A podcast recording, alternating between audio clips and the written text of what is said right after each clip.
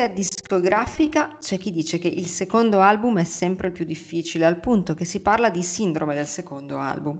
Questo 2021, così carico di promesse e aspettative per tutti, è il secondo anno di Yoga 2100 e non vi nascondiamo che il peso delle aspettative si fa un po' sentire.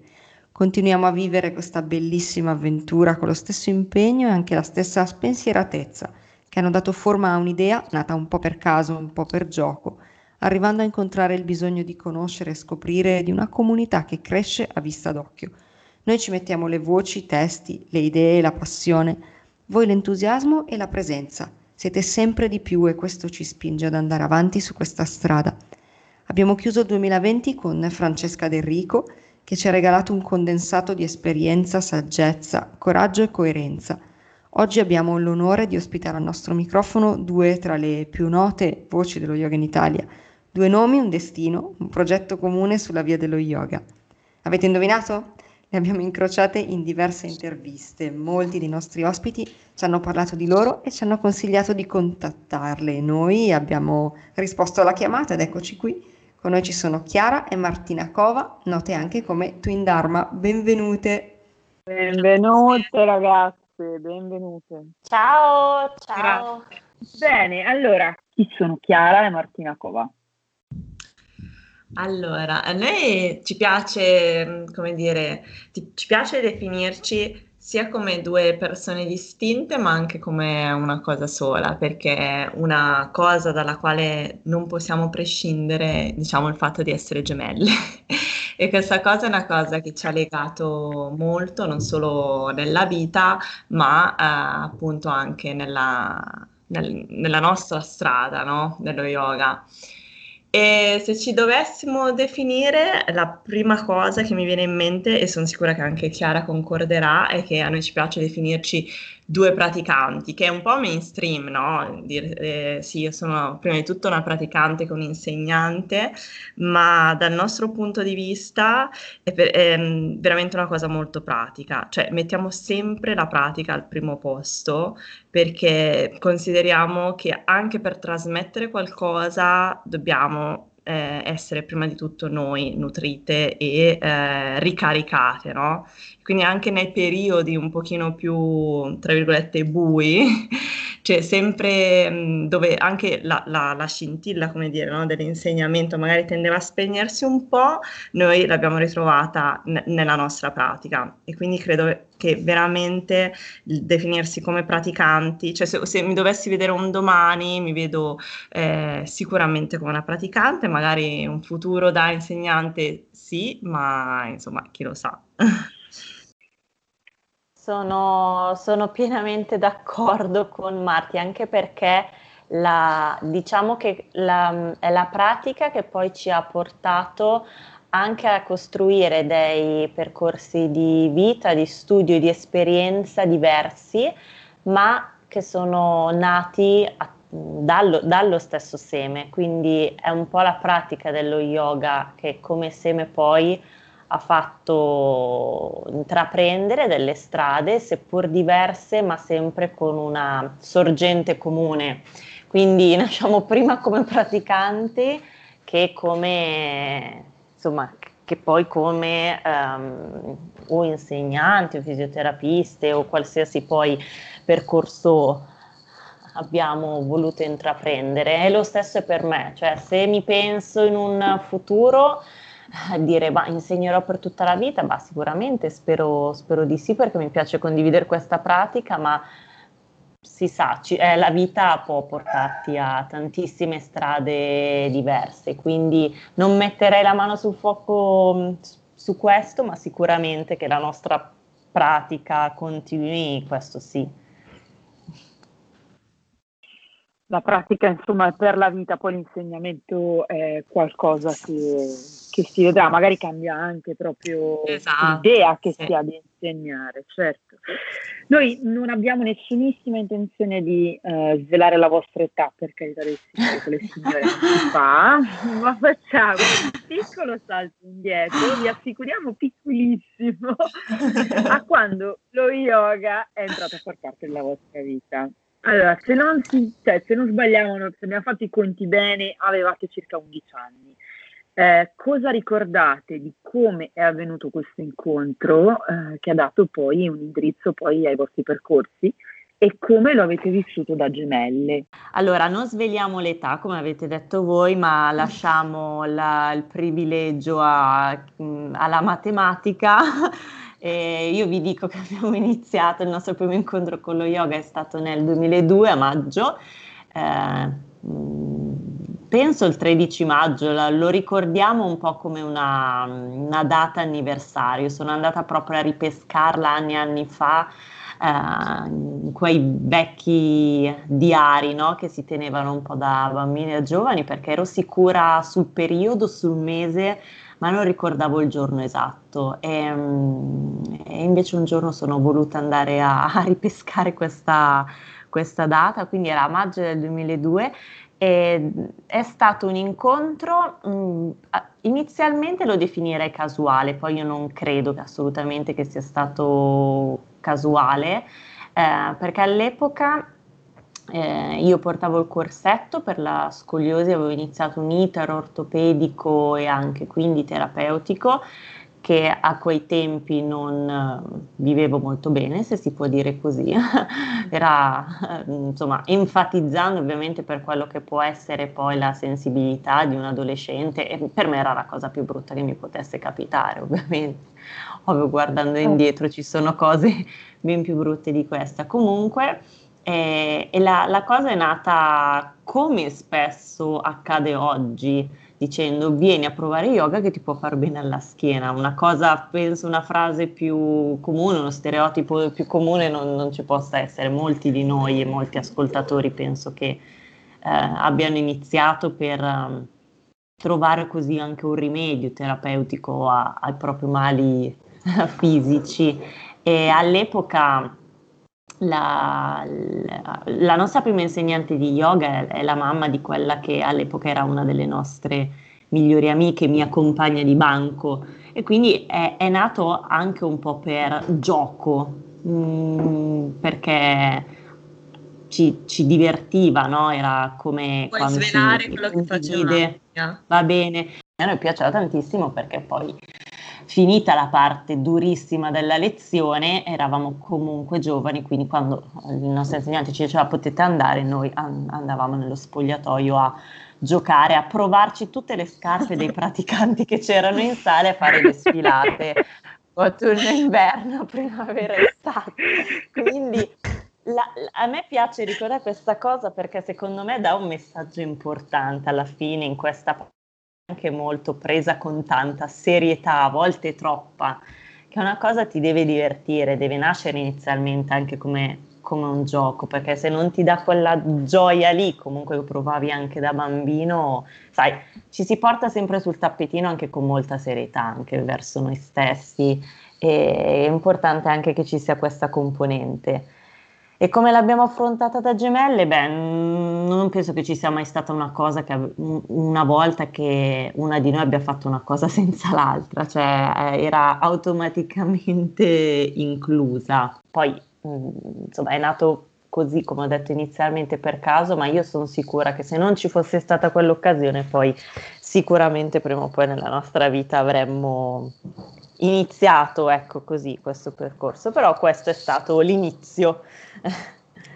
Io a questo proposito mi ricordo, ad esempio, che ehm, soprattutto Chiara, tipo da piccola, aveva tipo la, aveva la, la passione degli incensi, no? Sì. E, ehm, e, quindi aveva un po' sulla sua mensola in camera, era tutta un po' in stile indiano, no? E ne sapeva un pochino più di me. E, um, io mi ricordo noi, l'unica cosa, ecco, um, a livello fisico che abbiamo intrapreso prima dello yoga, eh, facevamo nuoto semplicemente, no?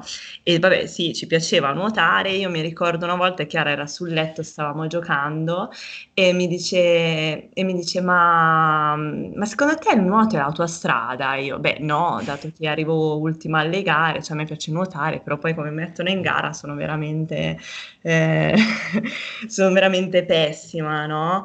E dice, e, e, secondo te cioè, che cosa potrebbe essere? Io le dico, guarda, non so, le abbiamo provate di tutte, cioè, abbiamo provato tutti gli sport possibili, ma dopo un po' cambiamo. Il nuoto è l'unico che abbiamo portato avanti con tanta costanza, però sentivamo no, che c'era qualcosa che ci mancava. E quando ehm, diciamo che la, la, data che ha detto Chiara è perché dove abbiamo incontrato, no? dove la nostra insegnante ci ha eh, portato a incontrare il nostro primo maestro e io avevo stavo malissimo, avevo una roba tipo 40 di febbre, per una delle poche volte nella mia vita non ho mai avuto la febbre in vita mia e, e mh, ho ricordi proprio vaghi, mi sembra un po' nella mia testa come un film. Però proprio... volevi venire per forza. Es- esatto. Non poteva stare a casa anche se aveva la febbre. Delirante, non mi volevano far andare perché cioè, ero morente, mm, però io sentivo che quel giorno no, io ci dovevo andare perché sennò mi sarei persa eh, qualcosa di... Poi la sera non sono andata alla prima lezione di yoga con Chiara, sono andata a quella dopo, però cioè, io quel giorno mi ricordo che andai perché ho detto no, io devo andare, non posso perdermelo, sento che questo è uno dei giorni della vita. Ma voi vi ricordate il nome del vostro primo insegnante? Ve li ricordate ancora? Sì, sì, sì, no, sì, sì, noi ci ricordiamo i, nostri, i nomi tutti che non abbiamo, diciamo, volutamente menzionato adesso per uh, una questione di che non ci riconosciamo più in quelle cose, sono successe tante cose, quindi... Mm.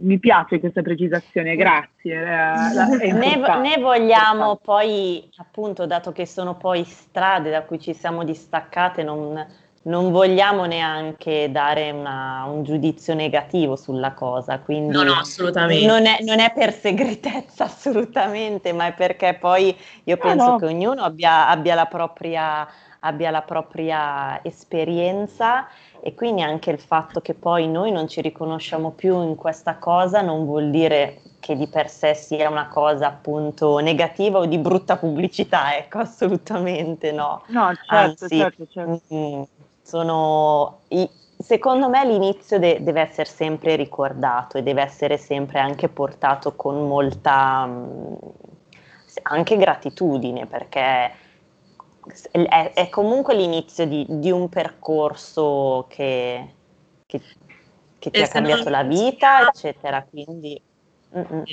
e se non menzioniamo, anzi, a me piace anche quando magari, come dire, le cose non, mm, non, non mh, mm, possono avere altri, mm, qualcuno le possa vedere con altre lenti che non siano le tue, no? E quindi nel bene o nel male non, uh, non si mette comunque in cattiva luce nessuno. Certo. Grazie per aver condiviso questo, questi ricordi e anche il vostro ingresso in questo mondo, il vostro ingresso su questo percorso e proprio di, di percorso, di direzione parliamo eh, affrontando il tema del vostro nome d'arte, Twin Dharma. Il Dharma, quindi la legge universale, ma anche lo scopo, la direzione a cui ogni individuo dovrebbe tendere per realizzarsi e collateralmente anche per essere felice. In un'ottica che preferisce la fluidità, la rigidità, individuare il proprio Dharma vuol dire essere in continua evoluzione, lo dicevamo anche prima, mh, sappiamo cosa stiamo facendo adesso, ma chissà che cosa, cioè, la pratica è un punto fermo, tutto il resto, tutto il resto chissà. Ci spiegate cos'è per voi il Dharma e perché siete Twin Dharma? Allora, eh, a me, a noi piace in realtà ricordare che eh, il nome l'abbiamo fatto scegliere a nostro fratello. Le persone ci ricordano sempre come due e in realtà però nostro fratello più grande è una parte comunque essenziale della nostra, cioè della nostra crescita, anche eh, nello yoga, perché inizialmente, eh, insomma, sicuramente adesso è super riconosciuto e rispettato dalla nostra famiglia, non è stato così dall'inizio, ma senza tirarla lunga, invece con, con nostro fratello sempre, ha sempre avuto no? Come dire, la, nostra, la nostra stessa visione e quindi eravamo in realtà incerte se eh, Twin Dharma oppure era mh, Dharma qualcos'altro no? e l'abbiamo fatto scegliere a lui. Questo perché io, ad esempio, questa cosa non so perché mi viene più da dirla rispetto a Chiara, no? Eh, io ho iniziato un pochino prima di lei ad aiutare, per così dire, la mia insegnante a insegnare e lei un pochino dopo perché diceva io non sento in realtà l'esigenza di, di trasmettere, cioè io voglio praticare io per me e eh, non ho questa, questa, questa, sì, questa cosa di voler per forza a tutti i costi insegnare perché toglierebbe comunque no, qualcosa alla mia pratica. E, però c'è stato un punto, secondo me, del nostro percorso eh, dove l'abbiamo percepito come... Mh, una sorta di dovere, ma non perché siamo brave, perché quello non lo possiamo stabilire noi, ma è, è, più un riconoscimento di dire ok, so delle cose che potrebbero essere di aiuto ad altri e quindi sarebbe un atto egoistico non farlo, no? E, ehm, e, quindi l'abbiamo individuato un po', diciamo, il nostro percorso con, con questa cosa de, del Dharma, perché come appunto dicevamo anche all'inizio, sicuramente ad ora io lo percepisco come eh, un, um, un dove, una sorta di dovere morale, no? di dire cavoli, con, con, le conoscenze che ho posso far eh, star bene le persone in senso più ampio. Mm, e ci piace anche pensare che questa cosa venga trasmessa ai nostri allievi. Cioè, mm, io oh, e penso anche Chiara, abbiamo visto negli anni tantissime persone che eh, all'interno poi della, con, all'interno sì, della pratica di yoga si sono in qualche modo riscoperte. Cioè, ognu- è come se ognuno avesse trovato un po' il proprio talento, il proprio posto, così come per, per così dire nel cerchio della vita, no? E non per forza è lo mm. yoga. Perché adesso un po' si ha questa idea che eh, se mi piace fare yoga o altro, allora ok, lo, lo trasmetto, no? Però non credo che sia la strada di tutti e forse non è neanche la nostra, come ho detto prima, no? Magari ci sarà un punto dove eh, non, non, non, il mondo sopravviverà anche senza, senza, che io insegni yoga, però sicuramente farlo scoprire ad altre persone e c'è per esempio chi, non lo so, ha scoperto un lato artistico piuttosto che un, ta- un altro tipo di talento, eh, piuttosto che, cioè proprio una conoscenza di sé che ha portato que- quelle persone a dire ok, io credo che questo sia quello che eh, mi è richiesto di fare nella vita, perché poi un po' lo decidi tu, ma un po' no, è, è, la, è la, la, vocazione, no? Quando poi sì, succedono sì, quelle famose sincronicità, no? Di quando ti poni delle domande e ti sembrano arrivare delle risposte univoche per una sola direzione, penso che sia capitato magari a molti di noi. E proprio oggi stavo leggendo una meditazione, mi sembra di Deepak Chopra, e parlava proprio del Dharma, eh, poneva questo interrogativo, come posso aiutare, come posso essere al servizio? Perché bisogna sempre ricordare che una missione non è mai fine, diciamo, a se stessa, è sempre un qualcosa che ti porta a eh, ri- dare perché tu stesso hai ricevuto e, ed essere incluso in questo, in questo circolo. No? Anche forse mi sì. sembra, mh, mm, eh, quando appunto il nostro fratello ci ha da- dato questo nome, mi aveva anche presentato un, un file di definizioni di Dharma, da quelle più che si ritrovano magari nei testi a quelle invece degli, degli, autori moderni. Uno degli autori moderni, forse anche inserito, penso parzialmente in una bio del sito, diceva è proprio la, la, la tua chiamata a servizio di, di quello che insomma la, la, tua vita vuole, vuole lasciare perché su, su, questa, su, questa, terra, la tua esistenza. Eh, e io penso veramente che ognuno abbia la propria, ma che lo yoga sia un mezzo anche, uno strumento affinché ognuno riscopra anche la sua. È come se fosse tramite lo yoga un mezzo, poi può appunto sfociare nell'insegnamento dello yoga stesso, come diceva Wanda Scaravelli, diceva se tu sei un qualcosa e non lo condividi è, è, è un peccato, è un egoismo, è un'occasione mancata, no? se c'è qualcosa che ti ha fatto così tanto bene e, e lo tieni per te e questo lo ricordo molto a tanti studenti che arrivano che a un certo punto esprimono la loro voglia di voler insegnare e si ritrovano eh, molto spesso a, mm, a confronto con, is- soliti dubbi che emergono quando uno vuole insegnare, no? non sentirsi pronto, non essere all'altezza, non, eh, queste appunto, eh, questi dubbi che tutti noi penso conosciamo, che molti di quelli che ci ascoltano ci si, si, si ritrovano.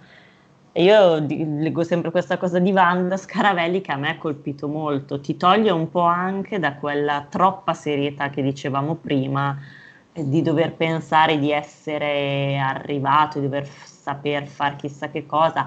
L'importante, secondo me, nel, nella propria autonomia è di condividere ciò che si sa e ciò che si è sperimentato, perché è l'unica cosa che tu puoi fare, no? Non puoi insegnare qualcosa che tu stesso non sai o che non hai mai provato.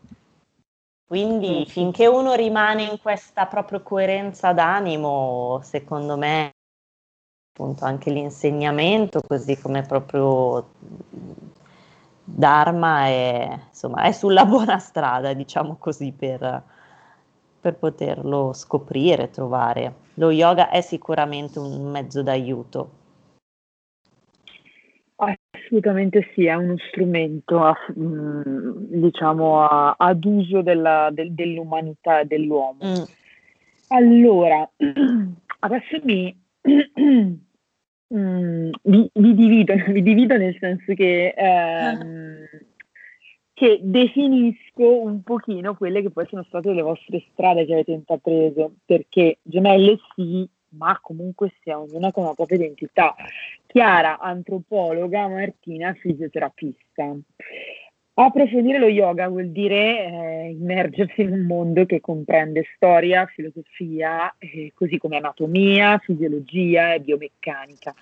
L'aspetto scientifico e l'aspetto umani- umanistico convergono, si supportano e si integrano. Come si concretizza questa integrazione nel vostro progetto? Come, come, appunto abbiamo detto prima, poi ognuno ha intrapreso un po' il suo percorso e quella che sentiva essere la sua, la sua affinità, ecco, no? Marti appunto nel suo campo più dedicato così al, al corpo, allo studio dell'anatomia, e un lato un po' più culturale.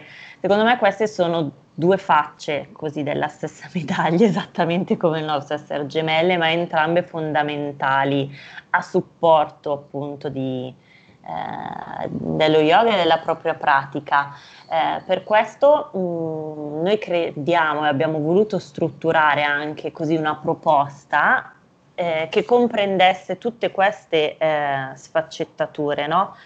Sicuramente ognuno è molto più, mh, diciamo, indirizzato ad un particolare aspetto piuttosto che, che a un altro, no? Non c'è nulla di male, ma sicuramente la, il, com- il, complemento, la com- complementarietà di tutti questi aspetti porta ad una maggiore comprensione, ad una migliore comprensione. Ecco perché anche nella nostra proposta abbiamo voluto, diciamo, dare spazio a eh, sia quelli che sono, eh, diciamo, li abbiamo chiamati così, yoga anatomy, uno studio anche della pratica fisica eh, degli asana in relazione al corpo, ma non solo, perché poi c'è anche tutta una parte di aspetto ehm, così un po' più eh, anche psicologico, come il restorative yoga, come una, una parte così della nostra proposta che abbiamo chiamato eh, neuro yoga e come mh, di quello che parleremo magari tra un attimo, che è yoga e scoliosi, che comunque non è mai un approccio sempre solo totalmente fisico alla pratica.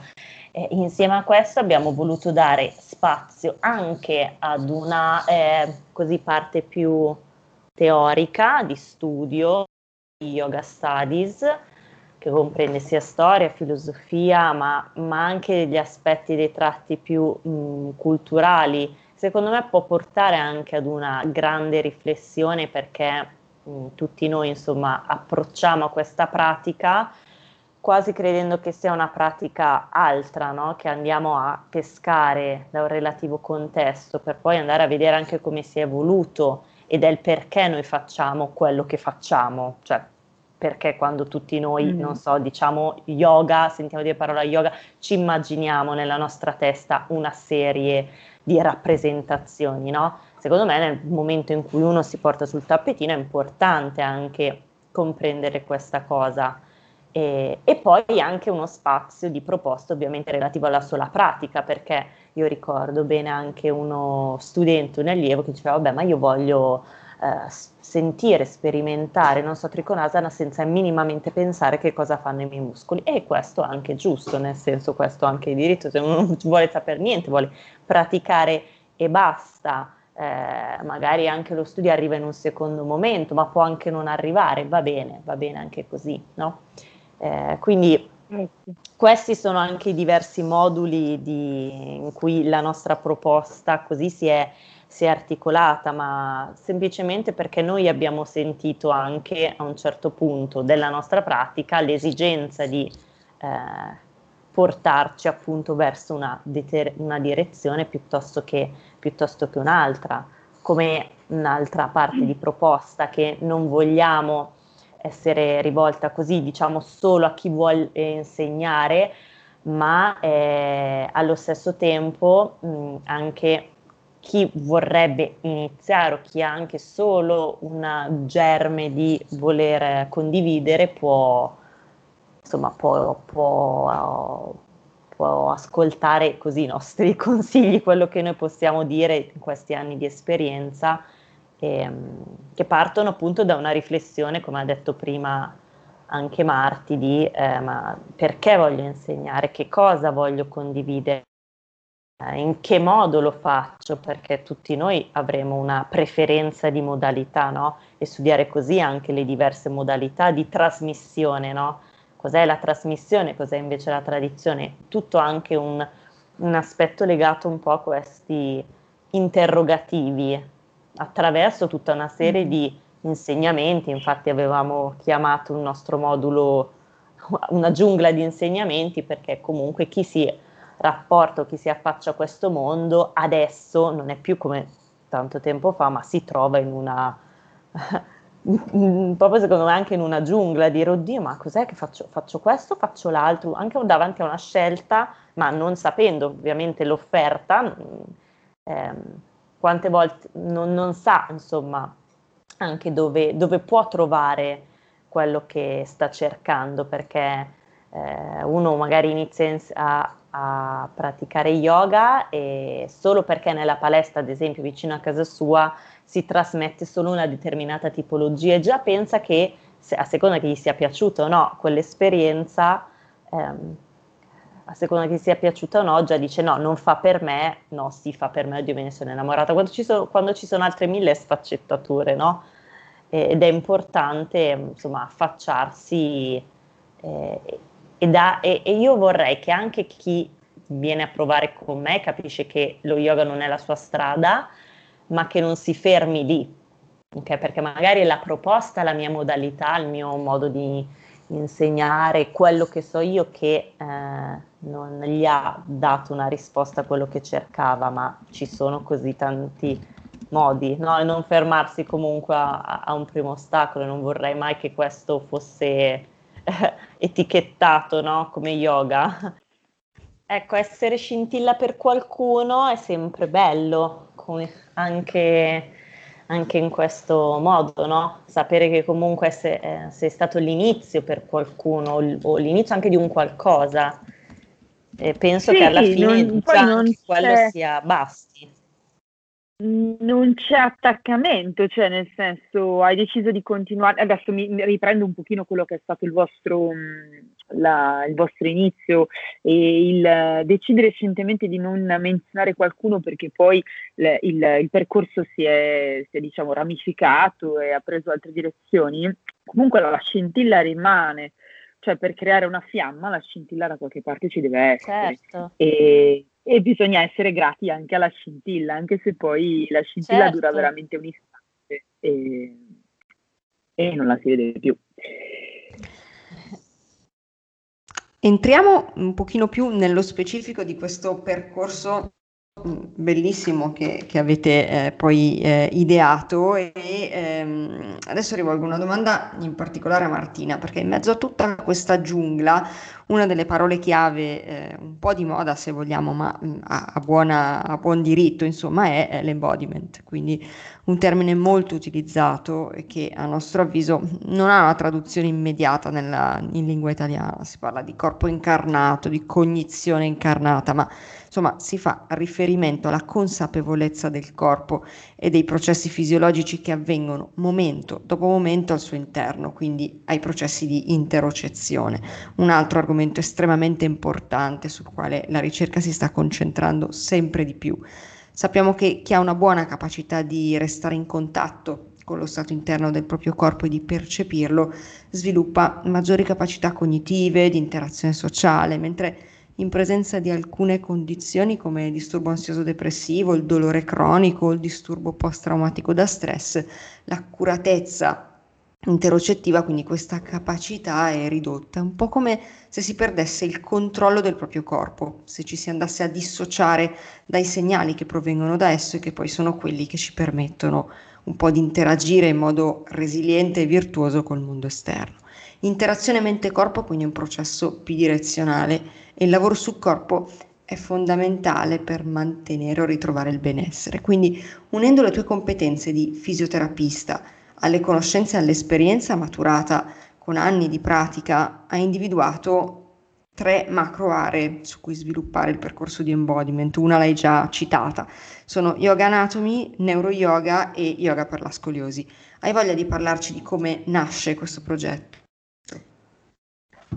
Allora, qua, qua vabbè, mh, mm, mm, sfondate una porta aperta e a un certo punto vi chiederò di fermarmi perché potrei parlarne praticamente per ore, in particolar modo perché queste, mh, mm, a me, a, affascina tantissimo, soprattutto comunque anche ehm, tutta la, la, parte di, in qualche modo di neuroanatomia, no? Quindi come hai menzionato eh, tu all'inizio, tutto questo concetto appunto di, mh, mm, di proprio di corpo incarnato e cognizione incarnata perché detto proprio in parole povere il più sintetico possibile per me è che a me lo yoga, se penso proprio sulla mia pelle, lo yoga è quello che mi ha portato a innamorarmi del corpo e eh, a decidere poi di iscrivermi a fisioterapia se non avessi, diciamo, intrapreso la pratica dello yoga, boh, n- non lo so che cosa, eh, se, se, questo corpo mi avrebbe affascinato,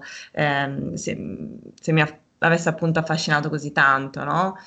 E, ehm, e, quindi io credo che in un mondo dove spesso ci si dissocia tanto tra teoria e pratica e ci si debba sempre collocare da una parte o dall'altra, questa è un po' la via di mezzo, perché eh, davvero una pratica comunque come quella dello yoga non può prescindere dal fatto che il corpo è una sostanza fisica e conoscerla al meglio è veramente una, un ulteriore, no? come dico a volte chi fa questi percorsi ehm, con me, un'ulteriore forma di consapevolezza, cioè non ci interessa in realtà sapere origine e inserzione dei muscoli, ma ci interessa sentirli, no? Più che altro e capire quali relazioni hanno all'interno del nostro corpo.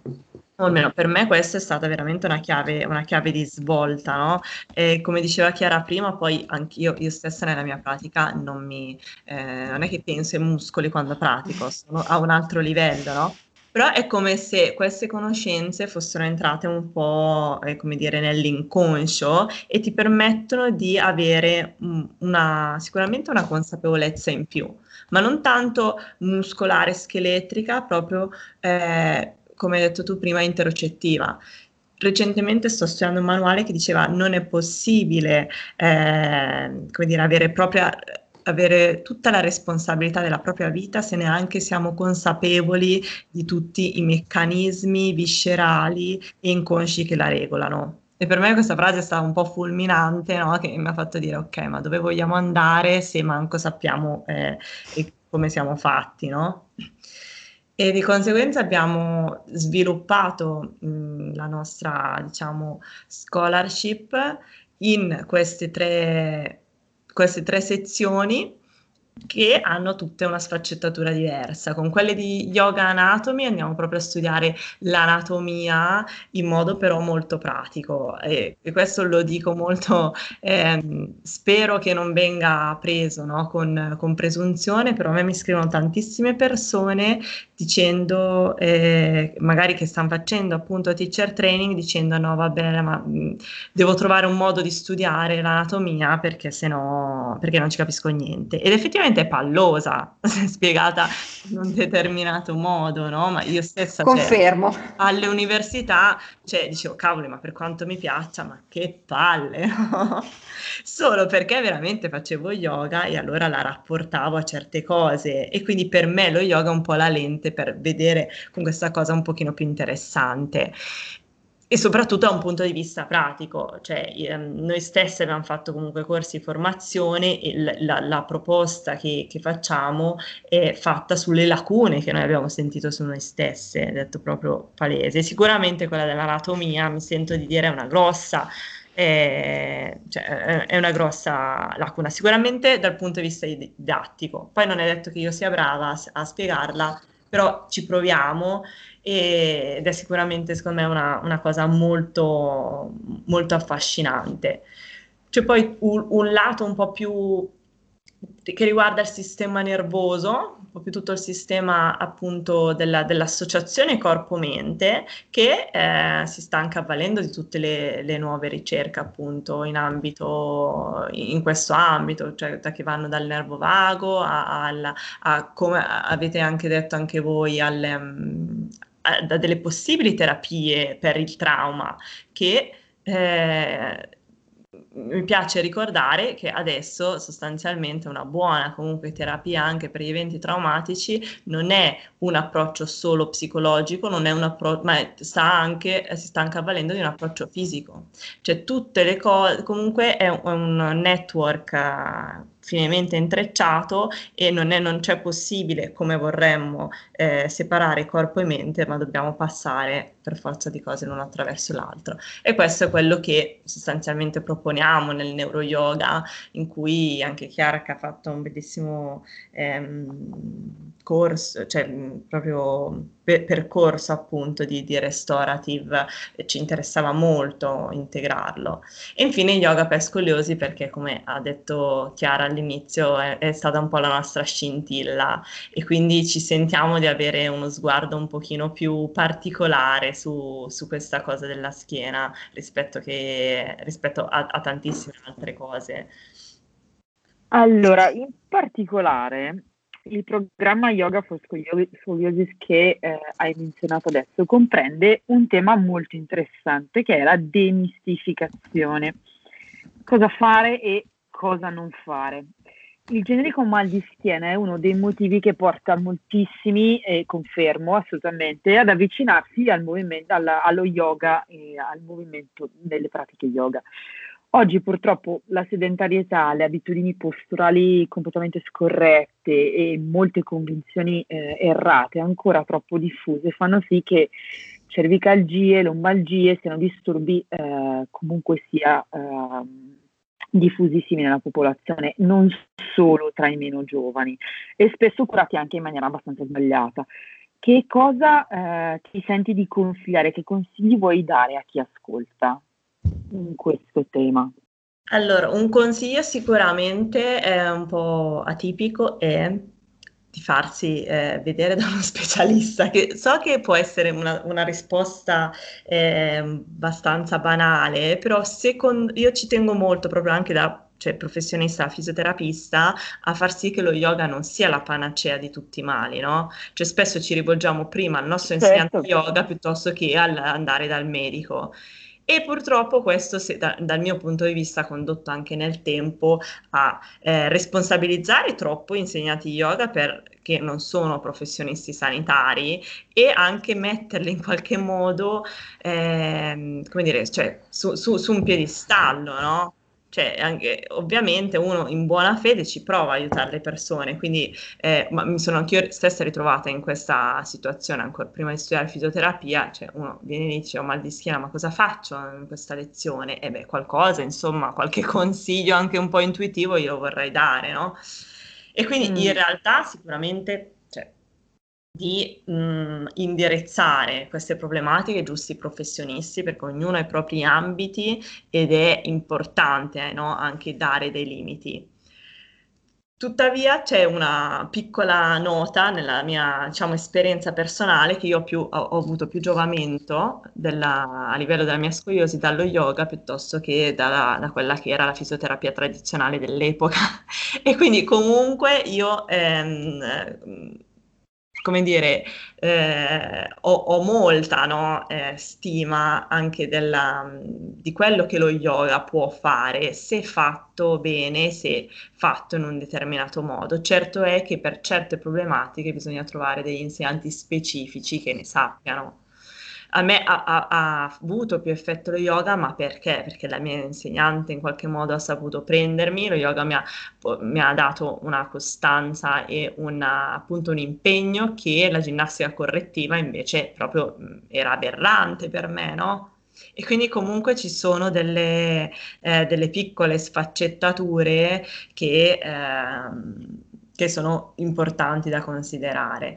In particolar modo, ad esempio, per la scoliosi noi abbiamo usato questo termine appunto di demistificazione perché anche qui, come dicevo prima, si tende a suddividere corpo, mente, no? abbiamo sempre questa visione dualistica, quindi cosa posso fare e cosa posso non fare. Eh, in realtà quasi qua lascerei la parola a Chiara perché lei ha una scoliosi più importante della mia e, e Chiara, che cos'è che non fai tu? Mm, niente, nel senso non mi precludo la possibilità di, di fare niente. E è stato mm, rivelatorio un sondaggio che avevo fatto su Instagram mettendo la radiografia della mia schiena, che ovviamente a vederla a livello radiografico è un disastro, ho detto, secondo voi una schiena così cosa può fare, cosa non fare? Allora, se, fossi, se, se avessi dovuto uh, ascoltare le risposte al sondaggio, cioè io non potevo fare niente, potevo né correre, né saltare, archi, inversioni. Infatti quando alla fine ho detto, beh, comunque la mia schiena non... E io faccio esattamente tutto, ma il succo qual è? Era di non concentrarsi sul che cosa, ma sul come, cioè è importante come si fanno le cose, non effettivamente il che cosa, perché sennò diventa o bianco o nero, diventa appunto una, una cosa duale, come ha detto ma, prima Martina, che si separano, no, o, no, non puoi fare così, si devi fare quello, e uno si preclude delle vie. Invece è importante capire come fare le cose in un certo modo e non tanto poi il che se no di nuovo ci ritroviamo concentrati molto sulla forma, no, yoga come forma, come mm. posizione, quando è sì. effettivamente una modalità, invece un come lo fai, non tanto poi che cosa. È fondamentale avere una, una guida eh, e una buonissima capacità di ascolto eh, e di appunto attenzione a quelli che sono i propri bisogni e ehm, e, i limiti anche, quindi sicuramente scegliere la guida giusta è, è, fondamentale perché lo yoga non è la panacea, quindi questo è, è un concetto importantissimo. Secondo me una delle differenze fondamentali, forse non più tanto oggi ma una volta, è che quando pratichi yoga devi eh, fare una delle cose che noi, siamo, noi in Occidente non siamo più abituati a fare, che è quella di ascoltarti se poi nel momento in cui ho una diagnosi e una radiografia di una schiena come quella di Chiara, per esempio, che diceva prima, eh, beh, conta molto di più il viaggio che poi la meta, conta molto di più come io lavoro con questa schiena. Sicuramente esatto. a me esatto. personalmente l'ambito della terapia ha comunque sempre affascinato, però voglio solo ricordare una, una cosa che un, uno dei nostri insegnanti poi mi disse, perché io mi ricordo che finì il teacher training e gli chiesi che volevo volevo fare un corso di yoga therapy, no? E avevo visto già diverse scuole certificate e quant'altro, no? E lui mh, mm, prima di tutto mi disse sì, mm, ma, ma, perché lo vuoi fare? E io provai a dargli le mie motivazioni, no?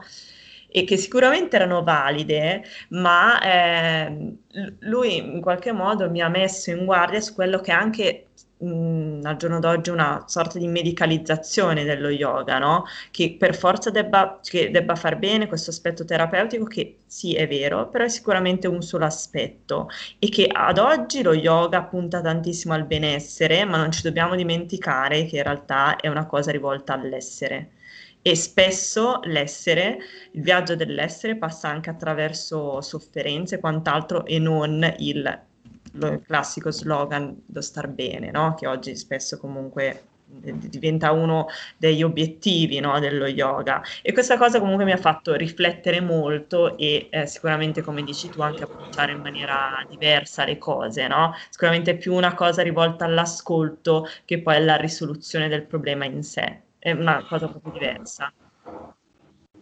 Concordo, concordo in pieno, è molto bella questa distinzione tra essere e benessere, nel senso che sappiamo che tradizionalmente poi magari eh, estendiamo eh, il discorso, ma lo yoga non nasce con la finalità di far stare bene le persone, cioè lo yoga nasce per, per tutt'altro. Poi che collateralmente eh, si arrivi a sviluppare una, una, quello che oggi in Occidente, nel nostro mondo, chiamiamo salute, intesa come come, come, benessere è un altro paio di maniche, però appunto eh, lo yoga non è, non è, cura, non deve essere vissuto come cura da chi ci si approccia. Ecco.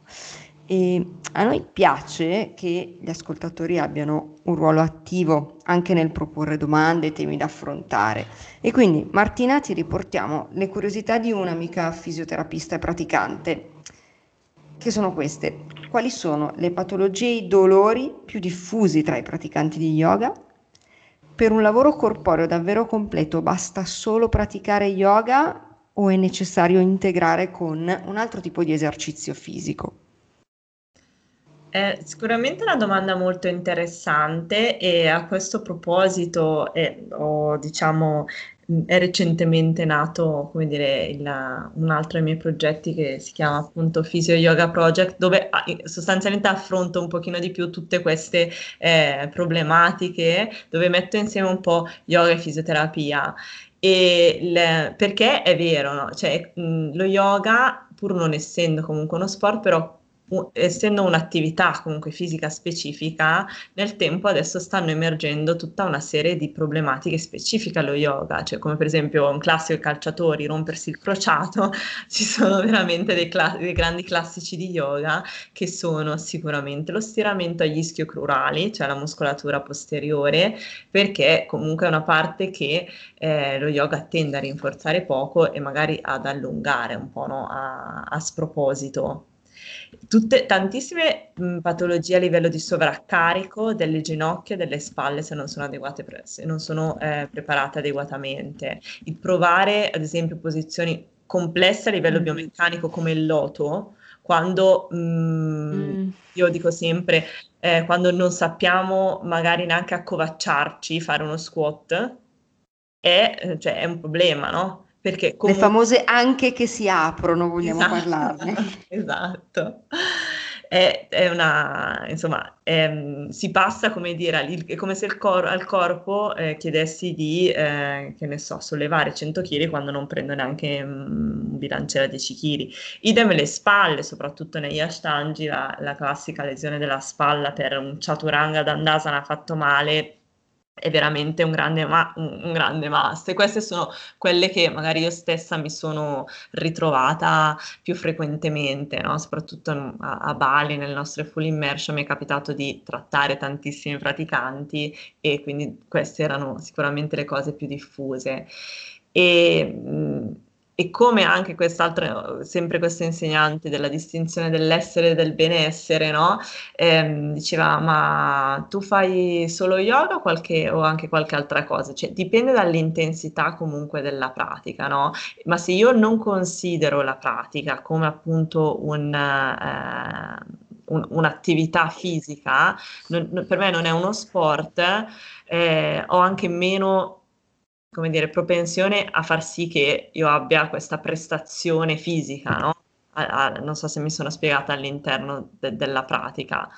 E, ehm, proprio perché comunque per i movimenti eh, che, che, che, sono, cioè eh, ci sono delle distinzioni. La pratica di yoga non è generalmente una pratica ad alta intensità, quindi comunque hai, alleni poco il cuore, cioè non c'è un allenamento cardiaco come ad esempio una corsa. E magari sono persone che proprio anche parlandoci chiaro a livello di salute, hanno bisogno di eh, che ci sia un certo allenamento appunto a livello del cuore che entri in gioco un altro metabolismo e eh, così come ci sono dei movimenti che nello yoga si tendono a non fare, eh, come per esempio movimenti di, di, trazione che tendono a sviluppare meno certi muscoli, cioè ci sono tanti movimenti di spinta e di allungamento, pochi di potenziamento e di trazione, c'è poco carico perché non, non si utilizzano quasi mai eh, strumentazioni esterne se non il peso del corpo.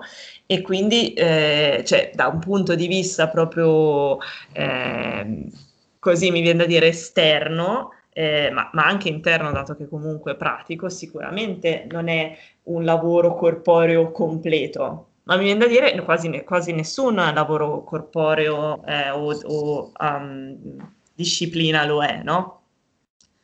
Ma mh, mm, non, non, capisco neanche troppo perché ci si debba prendere questo titolo, no? Perché lo yoga deve essere sempre meglio di tutto e di tutto anche in confronto ad altri, no? Poi specialmente dal punto di vista del corpo con tutte queste variabili, cioè no. Grazie anche a nome della nostra amica fisioterapista. Chiedia- chiediamo sempre per un'amica. Spero, spero Chiara. Chiara, allora lo yoga che va oltre la cultura, oltre il tempo, oltre la geografia, oltre la religione, credo, la fede, confermando la sua natura duttile eh, e adattabile all'universo umano. Yoga e antropologia. Nel 2014, durante un discorso tenutosi all'Assemblea Generale delle Nazioni Unite, il primo ministro indiano Narendra Modi ha definito lo yoga come un inestimabile dono dell'India all'umanità poco tempo dopo è stata istituita la giornata mondiale dello yoga eh, per tutti noi il 21 giugno, quindi solstizio d'estate. Abbandoniamo per un attimo l'aspetto più legato al corpo e al movimento, ci soffermiamo per un attimo su quelli che sono i doni che lo yoga porta con sé e che possono essere incarnati eh, dall'uomo, senza confini geografici e senza confini culturali. Secondo il tuo punto di vista antropologico, dove risiedono la ricchezza e l'universalità dello yoga? Urca, tanti, tantissimi spunti in questa domanda, cercherò di farla eh, breve. Sicuramente è una delle frasi citazioni che vedo mh, mm, insomma, scritte anche più spesso, no? dopo questa istitu- istituzione della giornata mondiale dello yoga, dove però invito sempre a, ehm, a osservare, a provare a comprendere il contesto in cui eh, si è, è, nata questa cosa, no? Eh, che però vabbè, questo è, è, un altro, è, un altro, discorso un po', un po più ampio, no? Eh, fa comunque parte di una politica nazionalista del primo ministro indiano, un po' come quello che è stato chiamato l'effetto pizza, no? che ha bisogno mm. di uscire dalla propria patria d'origine per poi essere rivalutato una volta che si è capito il valore. Comunque, togliendo un po' questo, che, che non è poi la, la domanda che mi avete, pa- mi avete, posto, però ci tenevo a fare questa precisazione. Sicuramente mh, la, la, parola yoga a me piace mh, tradurla come metodo. Eh, anche all'interno dei testi possiamo trovare che ha comunque eh, due accezioni, cioè accezioni in relazione a due campi. Uno yoga come prassi, come fare, come mh, appunto un, un, qualcosa che si fa, che si costruisce e invece poi più un, una eh, accezione invece in qualità di, di stato. Secondo me proprio la, il grande dono, l'universalità che lo yoga dà è che appunto con questa traduzione di metodo eh, è, mm, ti aiuta eh, poi, come abbiamo detto prima, a ricavarne diversi, diversi strumenti, perché essendo un metodo fuoriesce da quello che è un po' anche il contesto di origine sicuramente diverso, sicuramente appunto anche qua ci, bisogna fare altre precisazioni sulla storia dello yoga, ci permette di eh, uscire da qualsiasi etichetta e di poterlo quindi poi eh, adattare secondo esigenze. Poi da qua si, si ricava quello che è un altro discorso, qual è il limite di questo metodo, cioè qual è la sua eh, adattabilità senza snaturare poi, no? Quello che è lo yoga, che è un po' eh, un pannello di discussione che, che, ritroviamo molto spesso, no? Su che, che cosa si può fare in nome dello yoga che cosa non si può fare, dato che essendo appunto metodo è stato un po' posto alla, alla base di, di di tante altre cose, no?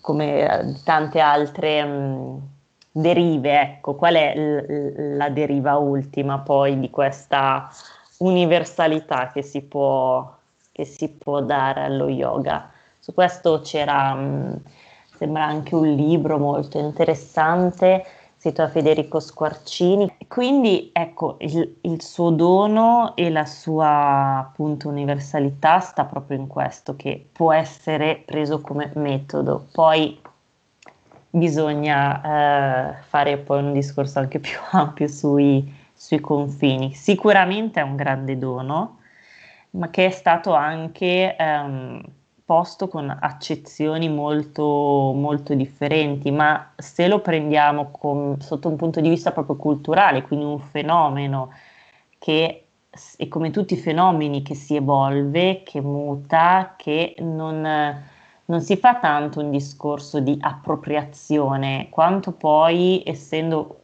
tutte le culture dei mondi aperti e permeabili, quindi non chiusi e non impermeabili, varia poi a seconda di, eh, del contesto, dell'uso, esattamente come quello che è uno strumento o un metodo, se vogliamo dargli questa accezione. Quindi secondo me in questo sta proprio la sua universalità, il suo voler parlare a tutti e per tutti, anche oltre i confini, oltre le, eh, le etichette e oltre un contesto appunto diciamo eh. socio-politico storico estremamente eh, particolare diciamo che un altro percorso che fa parte della vostra offerta e qui ci agganciamo è Yogic Studies molto spesso chi vuole approfondire le basi teoriche e filosofiche dello yoga si trova prima abbiamo parlato di giungla qui è veramente un ginepraio in cui c'è quest'aura mistica esoterica spesso potenziata anche da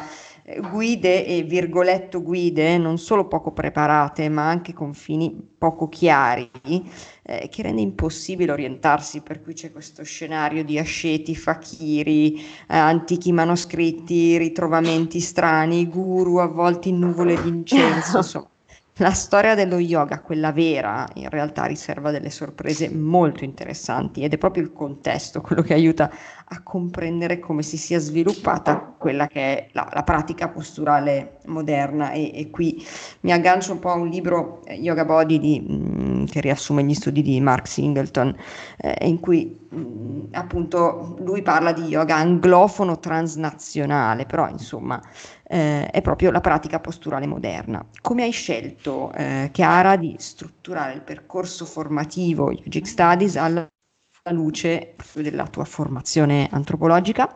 E ci sono dei testi di carattere divulgativo che vuoi consigliare a chi vuole approfondire in maniera eh, seria l'argomento?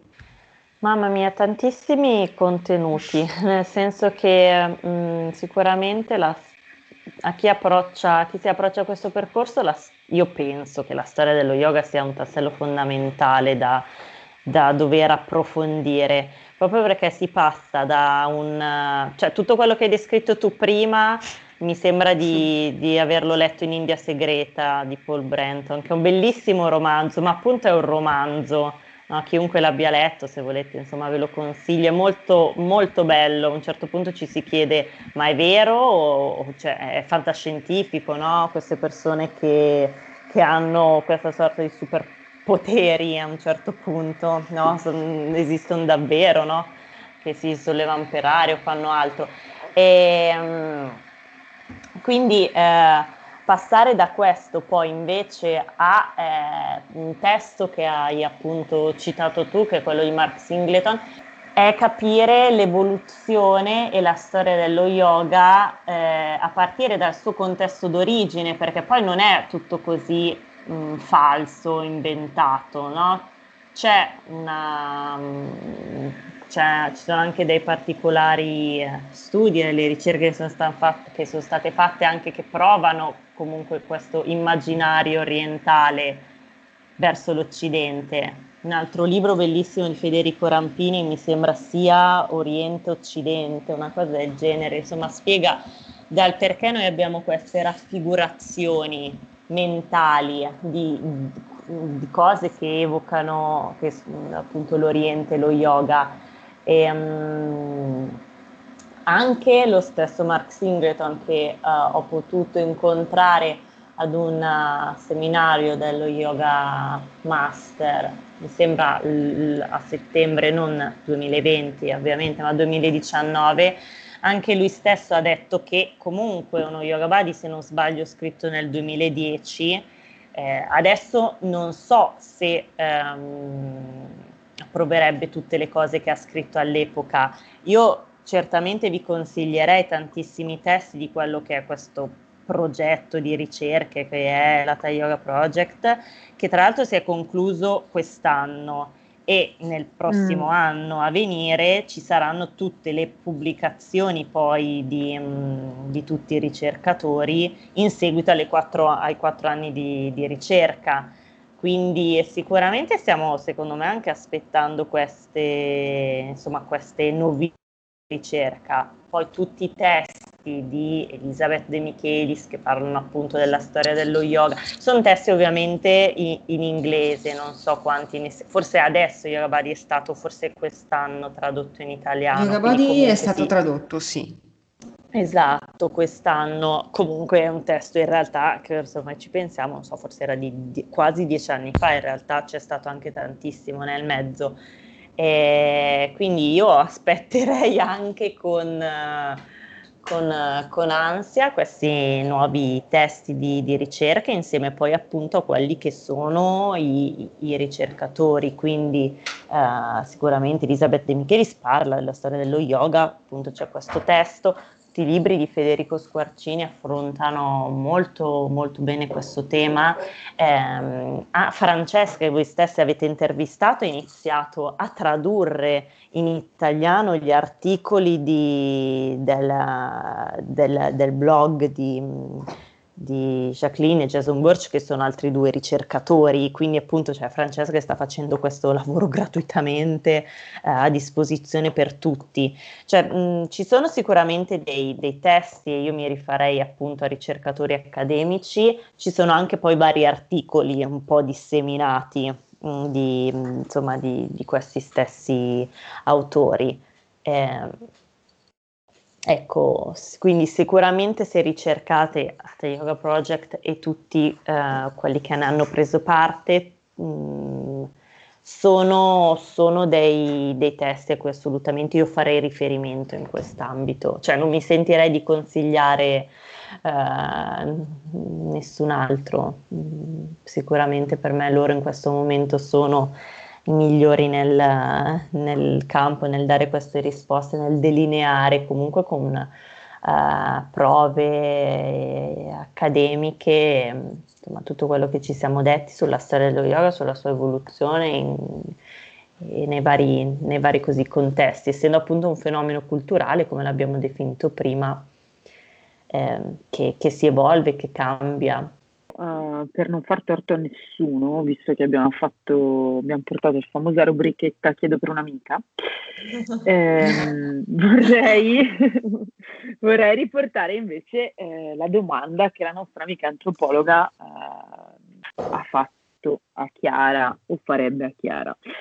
E dice, mi piacerebbe sapere come concilia il sapere il punto di contatto che ha trovato e se una disciplina nutre l'altra, parlando chiaramente di antropologia e yoga. Le capita di fare, di fare antropologia dello yoga? Allora, io questa domanda mi farei perché io l'ho chiesta ad un'altra persona io stessa, forse mm, due ah, anni fa. Il karma, il karma che, il karma che ho detto come, come, come, si conciliano queste cose, no? Perché poi è inevitabile, è inevitabile che una influenzi l'altra e quindi di conseguenza la tua pratica cambia anche in relazione a quello che leggi a quello che studi, a un certo punto ti esplode la testa perché vorresti non as- mm, sì, perché a un certo punto ti poni tutti quei dubbi, quelle domande che dici, boh, boh, preferivo non saperle, senti questa cosa mi fa star bene, vado avanti a farla, appunto è chiuso, no? Però è inevitabile che questo comporti una, mm, una modifica, no? E sicuramente Secondo me è una domanda ancora in, in atto, no? In, uh, io stessa l'ho fatta a ben due dei miei insegnanti, a ben due persone, dire ma scusa, ma in relazione a questa cosa che hai appena saputo, che hai appena letto, che hai appena studiato, ma quindi la tua pratica, cioè, ma come cambia? E, um, a un certo punto uh, semplicemente può anche non cambiare ma essere vissute in un modo diverso, nel senso io sono consapevole che magari effettivamente quella cosa che sto facendo sul tappetino non è frutto di una cosa magari antichissima di 2000 anni, ma io basta che ne prenda consapevolezza, poi eh, se mi fa star bene perché io voglio continuare a farla, è semplicemente un frutto secondo me anche di onestà onestà intellettuale, cioè non te la racconti. C'è un altro libro che è L'invenzione della tradizione, che è di uno storico, no? Eh, perché su molto si parla di tradizione nello yoga e molto viene, viene, insomma, eh, viene data importanza a questa cosa. Quindi si tratta anche semplicemente di comprendere quello che è la storia, i processi culturali, affinché uno sia onesto nella trasmissione nel far quello che fa, ma poi semplicemente io basta che ne sia consapevole, ecco, e, e poi posso, posso, o prendere quella cosa e buttarla via e dire no, allora tutto quello che è stato fatto fino adesso è, è sbagliato, è, è falso, è, non ha valore, però dall'altra parte ci diciamo anche che ci è servito qualcosa fino adesso, tutto sbagliato non è, se ha funzionato è comunque perché ci ha fatto star bene, interpre- eh, ci, aver, ci, ha fatto intraprendere una determinata strada e, e allora semplicemente si tratta di, ave- di, essere anche un po' appunto onesti intellettualmente e, e sapere come stanno le cose, poi ognuno mi viene anche da dire fa quello che ci vuol fare, insomma. Cioè molto anche più in leggerezza, ecco, perché io penso che tutti quelli che si trovano in questo campo a studiare e poi arrivano ad uno scoglio anche con la propria pratica, con la propria esperienza di dirsi quindi, no? Come dire a un certo punto che è tutto eh, qui. Interrogarsi, quindi oh, ok, bene, bene, no, ne prendo atto e, e poi la mia strada continuerà di conseguenza è un'antropologia dello yoga vuol dire costantemente interrogarsi, fare di sé sia osservatore ma sia partecipante allo stesso tempo. E, e penso anche che anche questo sia un, un, modo così di vivere la vita e di vivere tutte le situazioni ecco, non facile, perché tu tenti di osservare, è come osservare un brodo in cui tu stesso sei immerso, no? Quelle situazioni che ti dicono guarda la situazione da fuori, da testimone, ma non sei solo testimone, sei anche partecipante agli stessi processi. È una via, secondo me, in costruzione anche questa, un'indagine, eh, l'antropologia è un'indagine, esattamente come lo yoga. Cioè, non so se ho risposto alla domanda dell'amica, ma è comunque un, sempre un work in progress anche questa cosa qua. Molto interessante, assolutamente. Grazie, anche a nome dell'amica. Grazie amica, non so se ho risposto, ma fa niente. Apprezzerà sicuramente. Ce lo dirà, la, ce lo dirà apprezzerà. vi chiediamo un ultimo, un ultimo tema. Mm, sul vostro sito eh, riportate il vostro manifesto e ehm, un manifesto che delinea le caratteristiche di un buon insegnante tra cui quella di essere un divulgatore di conoscenza, un buon praticante, e lo avete detto fin da subito, e una guida discreta ma presente che porta l'allievo a sviluppare poi una pratica personale. Affermate di non credere nell'esibizione di attestati e certificati vari, di volervi concentrare, proprio di voler dare la possibilità di, di concentrarsi sullo studio, sull'esercizio e sul rapporto diretto tra insegnante e allievo. E troppo spesso purtroppo la ricerca del famigerato attestato o monte ore portano proprio a finalizzare il percorso al solo raggiungimento di un obiettivo e crediamo che i risultati siano sotto gli occhi di tutti, è un tema che abbiamo anche affrontato anche con, con, con Francesca nell'ultima intervista. La vostra scholarship è a tutti gli effetti una scelta coraggiosa e ammirevole. Qual è il riscontro che vi arriva dai vostri allievi? Il riscontro dei nostri allievi, diciamo nostra, mm, così, dei nostri studenti più vicini, eh, è un riscontro molto positivo perché loro conoscono la nostra storia, sanno effettivamente che tutte le nostre esperienze non sono formalizzate in un attestato e, essendo nostri studenti, quindi diciamo condividendo i nostri valori, il nostro insegnamento, eh, possono, possono mm, sapere, possono sperimentare che comunque appunto tutta la nostra esperienza non nasce da, da un monteore o da un attestato. Sanno comunque di tutte le esperienze, ma non hanno mai visto l'esibizione di un attestato. Non so, sanno che abbiamo fatto un determinato percorso di studi, abbiamo fatto per, un determinato percorso con i nostri insegnanti di insegnamento anche um, appunto in, in, in, istituti in India e eh, insomma lo sanno perché ogni volta che si va via poi eh, come dire c'è l'attesa del ritorno come se tu effettivamente portassi una grande novità a loro. Effettivamente hanno visto poi questa, questa cosa essere espressa così non sotto forma di un'esibizione di, di, di un attestato, né tantomeno eh, che ci sia stato un percorso che ha sancito l'essere diventati insegnanti, non so come dire, no? Da questo momento io ho concluso un corso, ho un attestato e quindi sono insegnante, perché fin da subito c'è stata questa così mescolanza di esperienza, continua esperienza, continuo insegnamento uno studio, cioè come una cosa che ha avuto un inizio ma non ha mai avuto una fine, quindi loro ne sono, mh, diciamo, sono ben consapevoli, ne sono contenti,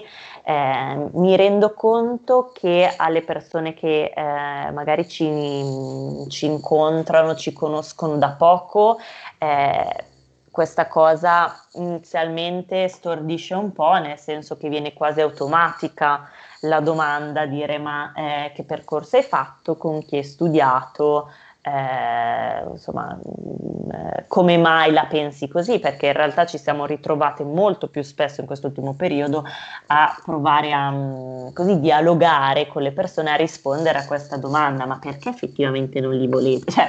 Cioè, eh, mi rendo conto che a chi approccia a noi questo mondo dice vabbè ma spiegami perché inizialmente secondo me il feedback è molto positivo. Ci interessa così installare un dubbio, non tanto dare una risposta, quindi installare una, una riflessione anche in, um, in, chi ci segue, giusto per, perché insomma i nostri insegnanti, io li reputo grandi insegnanti e non sono così, non sono stati fatti insegnanti da, da degli attestati, ma è frutto del, della loro esperienza, dello studio continuo, del loro affiancamento da altrettanti insegnanti, tradizione o non, perché mh, mm, appunto non voglio mettere anche qui queste etichette.